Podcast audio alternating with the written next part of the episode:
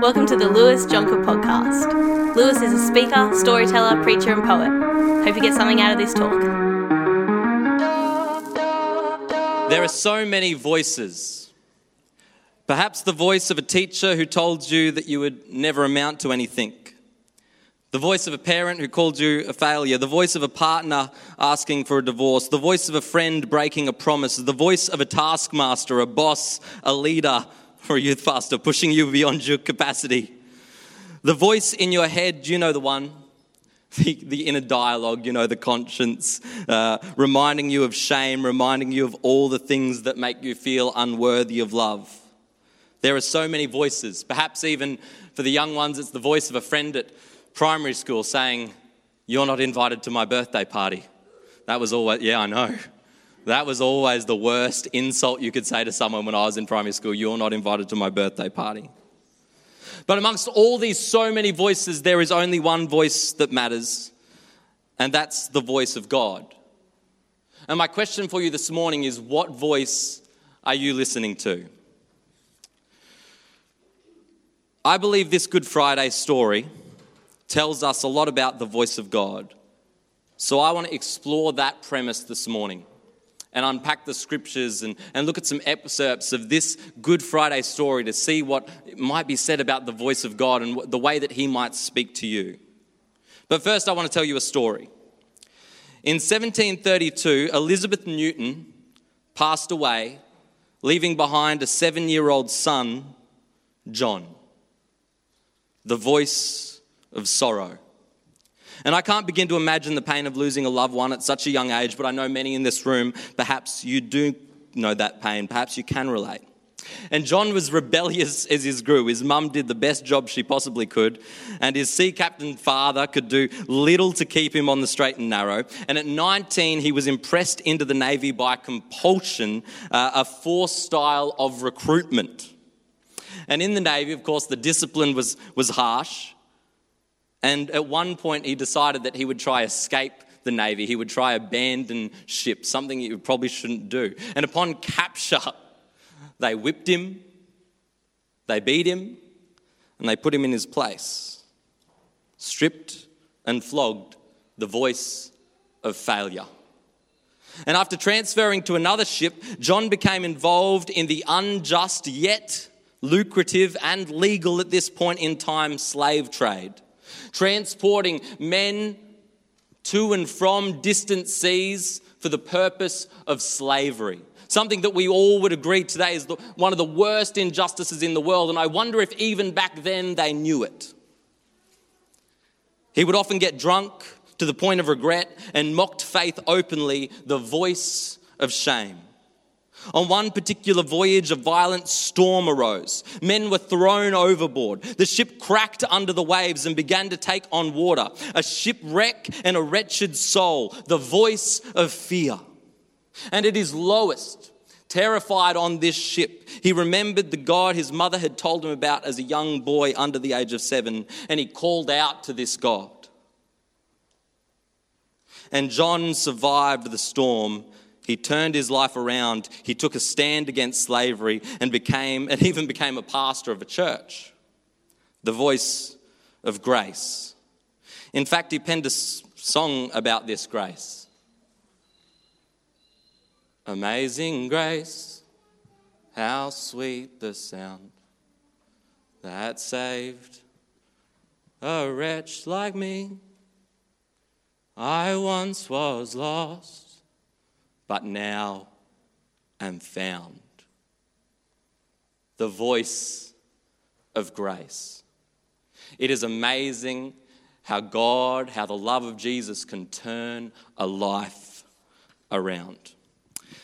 I want to I want to look, as I said, about the voice of God, and today I'm going to exploring be exploring throughout Luke 22 onwards, and I'm going to be looking at this Good Friday story, starting with uh, the the Last Supper, going into the garden, going into standing before Pilate, and eventually going onto the cross. This Good Friday story that we come to celebrate this morning, and I want to explore specific episodes. So if you're trying to follow along in your Bible, I'm sorry, I'm going to jump around. I'm going to try give you the references, but I want to look at this from a different perspective, as as opposed opposed to digging deep into the story as a whole, I want to pull out specific moments to speak about this amazing grace and this voice of God during this time. A voice that, if I was in those shoes, a voice I certainly would not have had, a voice that you would not have had, but a voice that Jesus carries. And I'm starting at Luke 22. Find my spot. This happens all the time to me. Jesus prays on the Mount of Olives, verse 39. Jesus went out as usual to the Mount of Olives, and his disciples followed him. On reaching the place, he said to them, Pray that you will not fall into temptation. And he withdrew about a stone's throw beyond them, and he knelt down and he prayed, Father, if you are willing, take this cup from me, yet not my will, but yours be done. Uh, I think I have a, a, picture here of Jesus. That's sorry, that's John Newton. that was not Jesus. I've already. Bill's up the back and he knows I've already messed up all my slides. I get distracted. I'm sorry, Bill. That was not Jesus. That was John Newton. That was the guy who wrote Amazing Grace. But this is Jesus praying in the garden. Father, if you're willing, take this cup from me, yet not my will, but yours be done. It was just a couple of weeks in the PM service, a couple of weeks ago, Craig was uh, talking about this story, and I was quite moved. This moment of Jesus' uh, ministry where he knows what's to come. They had the Last Supper, they had the meal, and he knew what was coming. He knew that he would eventually have to go to the cross uh, for you and for me to take our sin upon himself and die in our place. He knew that was coming. And he goes to the garden and he kneels down and he's praying. And even in the moment just before it's all about to go down, he kneels down and he prays, Father, if you're willing, take this cup from me. Yet not my will, but yours be done. An angel from heaven appeared to him and strengthened him. And being in anguish, he prayed more earnestly, and his sweat was like drops of blood falling to the ground. A medical condition that's actually been heard of, where if you are under immense amounts of stress, you can actually sweat drops of blood, and it sounds gross, and the kids in the room might be thinking, "Yuck!" and it and, and it's, it's, crazy, and it's and, and it's. Uh, can you imagine that kind of stress? I've never met anyone who has sweat drops of blood. I mean, I get pretty stressed running the youth ministry, but Thank goodness I've never gone back in the office and sweat drops of blood. But Jesus, in this moment, for you and for me, this voice of grace, he says, Not my will, but yours be done, God. The voice of grace that go to the deepest, darkest points of stress for you and for me. He rose from prayer and went back to his disciples, and he found them asleep because they were exhausted from sorrow, the voice of sorrow. And he says, Why are you sleeping? He asked them. Get up and pray so you will not fall in temptation. And while he was still speaking, a crowd came up. And a man who was called Judas, one of the twelve leading them, he approached Jesus to kiss him. And Jesus asked, Judas, are you betraying the Son of Man with a kiss? I mean, I would have said words to a much different effect. In fact, I may have spoken with my fists. But Jesus has a voice of grace, almost in saying minimal at all. Are you betraying me with a kiss, Judas? When Jesus' followers saw what was going to happen, they said, Lord, should we strike with our should we strike with our swords? Should we fight him? And one of them struck the servant of the high priest, cutting off his right ear. But Jesus answered, No more of this and he touched the man's ear and healed him. The very people that are coming to take Jesus away, the very people that are about to whip him, that are about to mock him, that are about to put him on a cross. His disciples are angry. I might would have been angry. I would have been scared. The voice of fear, all these sorts of things. They're getting their swords out. They're striking ears. They want to go to fight. They want to go into battle. But Jesus says, No more of this. Isn't it true in this world we want to like fight all the time? I, I even know in myself I can get so defensive in nature. You know, when someone comes at me and it's like I immediately go in defense, I immediately get my sword out. I want to cut off some ears. Don't know, actually, not that far, but you, metaphorically. But Jesus' voice isn't like that. His voice isn't like you and me. No, the very people who are coming to take him, the very people who hate him, the very people who mock him and scorn him, will whip him, will nail him to a cross. He heals them. He reaches out his hand, touches an ear, and heals them. And the voice of grace says, No more of this. No more fighting. No more war. No more swords. No more of this. The voice of grace. Then Jesus said to the chief priests and officers of the temple guard and the elders who had come for him, Am I leading a rebellion that you've come with swords and clubs? Every day I was with you in the temple courts, and you didn't lay a hand on me. But this very hour, darkness reigns. Grace in the garden. Another point in John 18 8, talking about the same sort of moment, I just thought this was interesting. When the guards come, Jesus is with his disciples, he's with, you know, he's with the people that he took with him to the garden. And when the guards come, Jesus in a moment of, you know, if it was me, I'd be like, they're asking, oh, where's this Jesus character? You know, I can just imagine myself standing back and sort of like,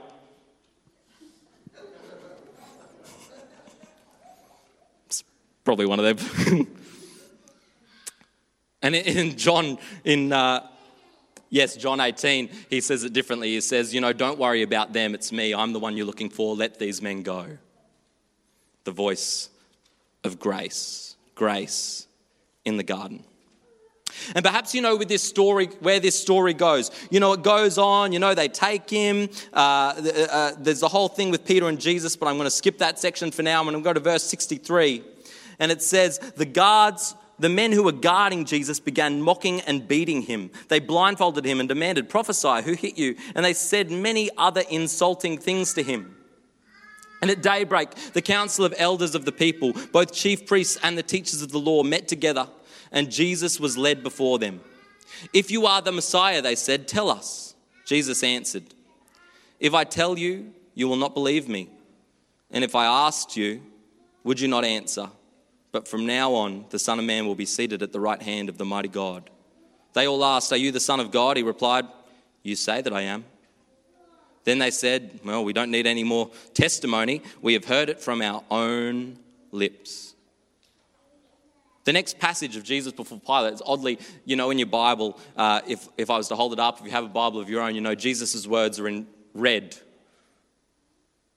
And this next section of Jesus before Pilate, there's only like one, two, three, four words in red. You know, he's brought before people who are accusing him, he's brought before people who are, you know, it's like they're going to put you on a cross. And Jesus seemingly, there's no long speech about why Jesus shouldn't go on the cross. There's no long speech about who, how Jesus is powerful, and there's no long speech. There's four words. So Pilate asked Jesus, Are you the king of the Jews? And Jesus says, you have said so. And seemingly through this time, Jesus goes seemingly silent. Again, I think this message, God is trying to convict me of my defensive nature because I would have said a lot more words than that. I would have said things like, Pilate, who do you think you are?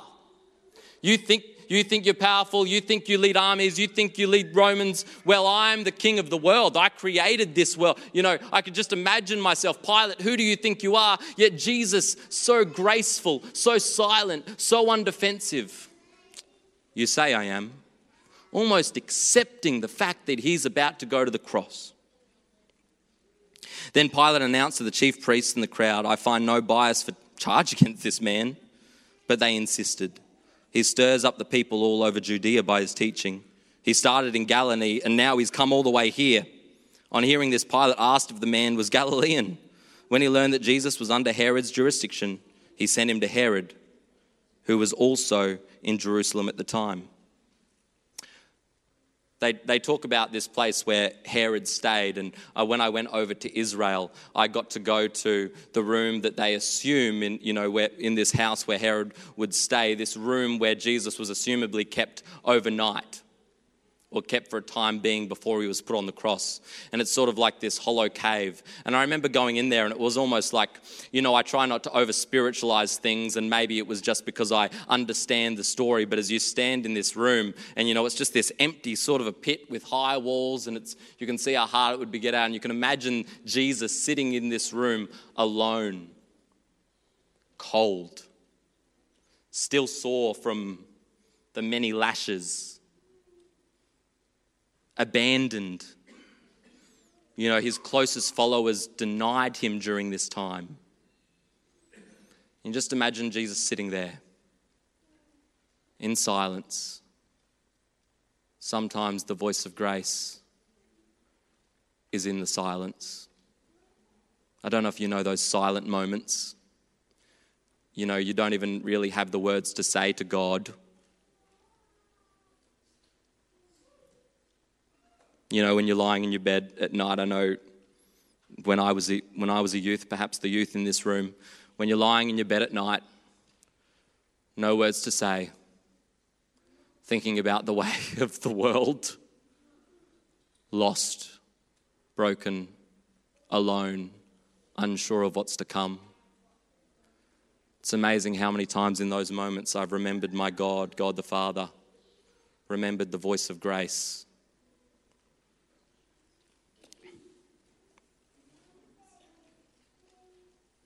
Grace for the guards. I think I have another photo up here of uh, some guards playing dice. The crucifixion of Jesus, I'm jumping to verse 26. As the soldiers led him away, they seized Simon from Cyrene, who was on the way from the country. And they put the cross on him and made him carry it behind Jesus, because Jesus was assumably tired, if you've seen any of the movies. A large number of people followed him, including the women who mourned and wailed for him. Jesus turned to them and said, Daughters of Jerusalem, do not weep for me, weep for yourselves.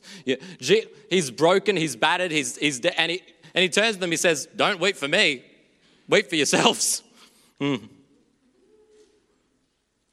Weep for your children, for the time will come when you will say, Blessed are the childless women and the wombs that never bore and breasts that never nursed.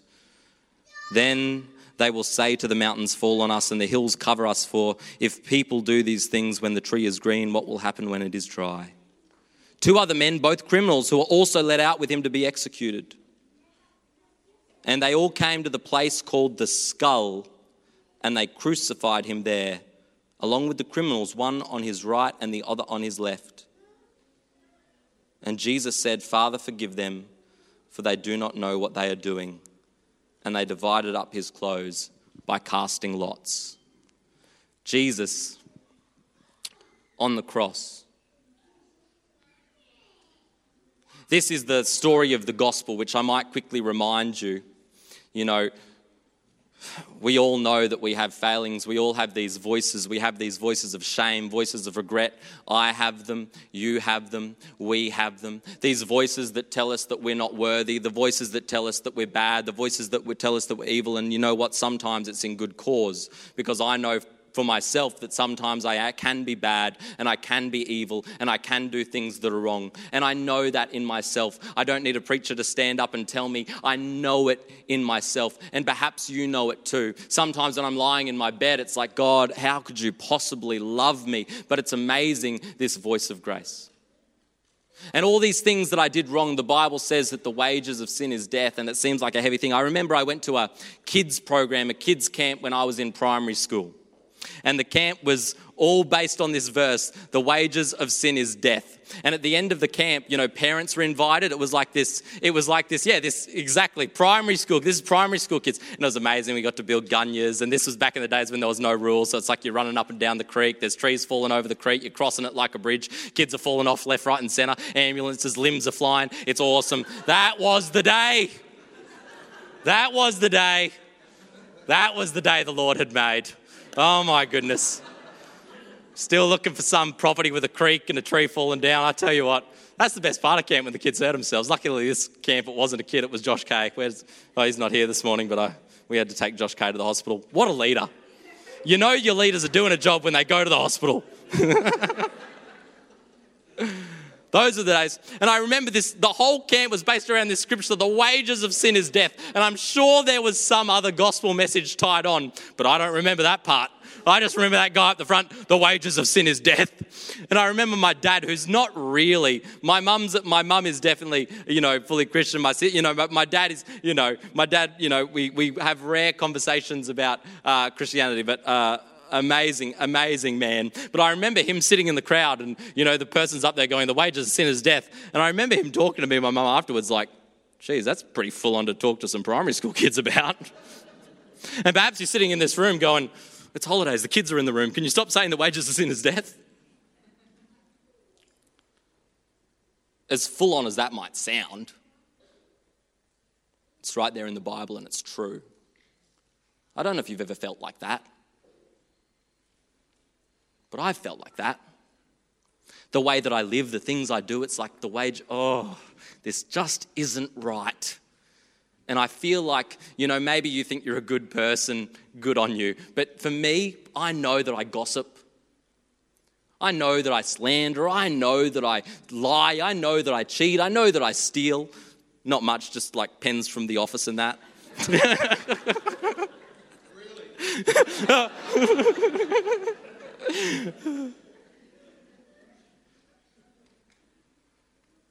but what Jesus did on the cross was he took our penalty, he took our punishment. He took that, he became death. All our sin bore upon him so that we wouldn't have to suffer the consequence. He paid the consequence for us. It's what he's doing on the cross. And while he is saving humanity on the cross, he looks down and people are casting lots. They're playing dice, they're betting on his clothing. They've hammered nails into his, his wrists and his feet and his uh, and in this very moment he looks down and guards are casting lots betting over who's going to take his shirt. Must have been from general pants or something. And he looks down and the voice of grace it doesn't say oh, why am i doing this? It isn't begrudging. It isn't condemning. It doesn't look down at them and say curse them to hell. He looks down and he says, Father, forgive them, for they do not know what they are doing. The people stood watching, and the rulers even sneered at him. Grace for the guards.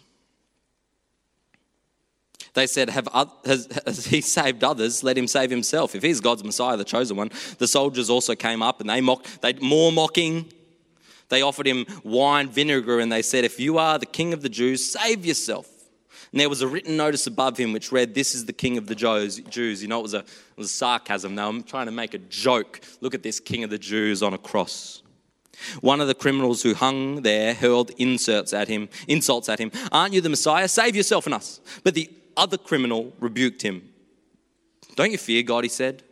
Since you're under the same sentence, we are punished justly, for we are getting what our deeds deserve, but this man has done nothing wrong.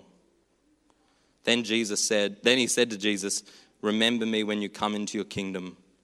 And Jesus answered him, Truly I tell you, today you will be with me in paradise. There was grace in the garden. There was grace for the guards but there's also grace for the gathered, including the thief at his right and his left. I think we have a, a, a depiction of the. You know, the thief that asked Jesus, Hey, remember me when you come into your kingdom. Uh, Pope Gregory I, and this is just, you know, Catholic, this is sort of um, Catholic tradition, you know, tradition is often passed down, so I'm not saying that this is correct or wrong, but tradition would say that this, uh, this thief, it says that Pope Gregory I said he was guilty of blood, even the blood of his brother. Assumably, the two, the, the, the two thieves or the two, the two uh, uh, prisoners on either side also getting, uh, assumably, these were not good people.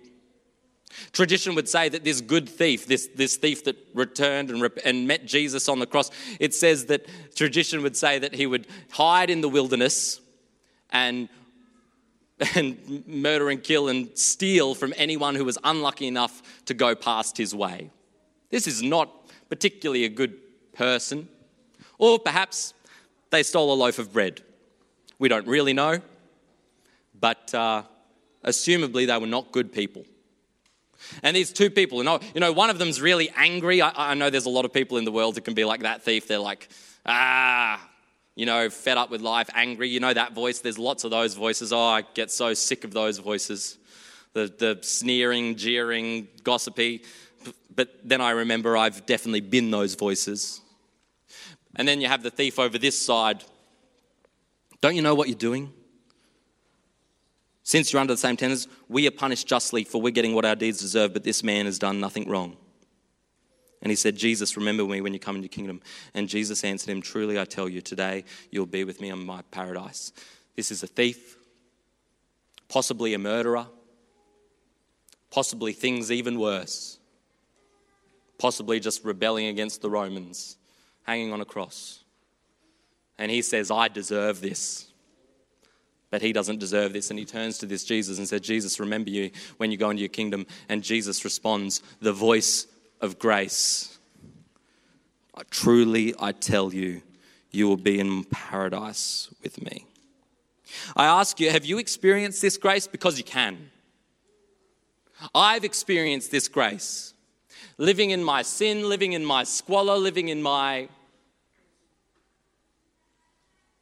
And looking over to Jesus, you know, maybe I heard it in a kids' church event, maybe I heard it in a in fact, I wrote this when I was nine years old. I wrote a story when I was nine years old. I wasn't going to read this, but oh wow, I opened to the right page. It must be. I wrote this when I was nine years old. I don't remember reading this story, but I remember I took it to my school teacher, and my school teacher started crying, and she said, Oh, you need to go read this to the principal. I don't remember writing this story. Nine years old, year four. I'm sitting on a chair staring around me, staring at the pastor. I hear someone calling my name Lou, Lou, my mum was calling me. What are you doing? I am at church not wanting to be. I don't believe in God anyway. I can hear the pastor yapping on about giving gifts. I am bored, I tell mum. I try telling myself that sometimes things, cool things can happen at church, but I'm still bored. I ask mum, can we go home? But she says no. I am getting mad. I want to go home, but I'm not allowed to. So here I am stuck at church. I am mad and bored, wanting to go home. In fact, I am extremely mad. I ask mum again, can we go home? No, she screamed. I can see she is distressed, not wanting to yell it out, but I say, But I don't believe in God. Now I am embarrassed. Mum yelled at me. Soon I decide to listen to the reading for once. You know, Lutheran churches have Bible readings. Soon I decided to listen to the reading for once. I stopped. I felt shivers going down my back. I feel scared, I told Mum. I have sinned too much. The words cross, blood, and nails were running through my head. I told these words to mum on the way home. At home, I thought about what the pastor said about giving gifts, and I finally had an idea. I want to give a gift, and I can give it to a friend. I got up early the next morning and I went to buy a gift. I picked a toy car. I went home and prayed, I'm sorry for sinning, but now I believe in you. Amen. I felt sorry for myself. I searched my brain and thought of a friend. I choose Tom, my best friend. I have no idea who that is. I've never met a Tom in my life. So I, I said to myself, I gave the gift to Tom. He said thank you. I thought to myself, that was the first time I've ever heard someone say that. Nine years old. Somehow at nine years old, you might think these kids are in here just running around not hearing anything. They can hear it.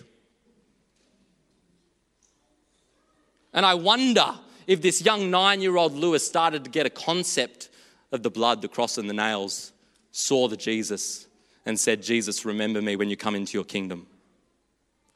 And I wonder if Jesus looks at a nine year old Lewis and says, Yeah, you'll be with me in paradise. I wonder if you've experienced this grace because you can. I'd love to end with a poem, and I might get Josh up. Grace in the garden, grace for the guards, grace for the gathered, and grace for you and me. But I want to read a poem called The Voice of God.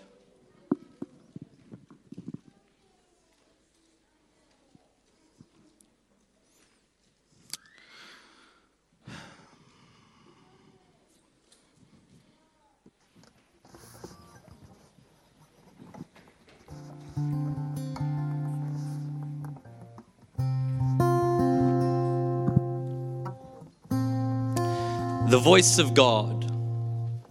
Is it high or low? Fast or slow? From above or from below? Is it in the fire or the hurricanes blow? The glistening heat wave or the glistening snow? See, this voice is a noise that many have sought. Is it real or just subconscious thought? Is it caught or is it taught? Some spend their entire life searching to come up with naught. And does God choose to be silent? Or have we just become more defiant? See, some say this voice of salvation can be found through meditation by curling up beside your bed and waiting. And some say it is a Morgan Freeman voiceover, smooth and deep. Or maybe precise, short and sweet, clean and neat, a masterpiece. Some say it is like running waters. Some say this voice comes through Kanye lyrics. Some say you must be silent to hear it. So tell me, do you hear it? Some would rather not because they fear it. Or maybe you have to rub Buddha's belly three times, or rub a lamp to find a genie who might give you what you want. Maybe the voice was here, but now it's gone. Is this voice cosmic, or is it found in your closet? Maybe you once heard it, but now you've lost it. Maybe it's found facing a certain direction, like, you know, tuning an antenna reception. Is this voice angry or just constructive correction? Perhaps we're our own gods and it's found in our reflection, but on further inspection, whatever this voice is, it must be easy to miss. But I think the voice of God might sound something like this.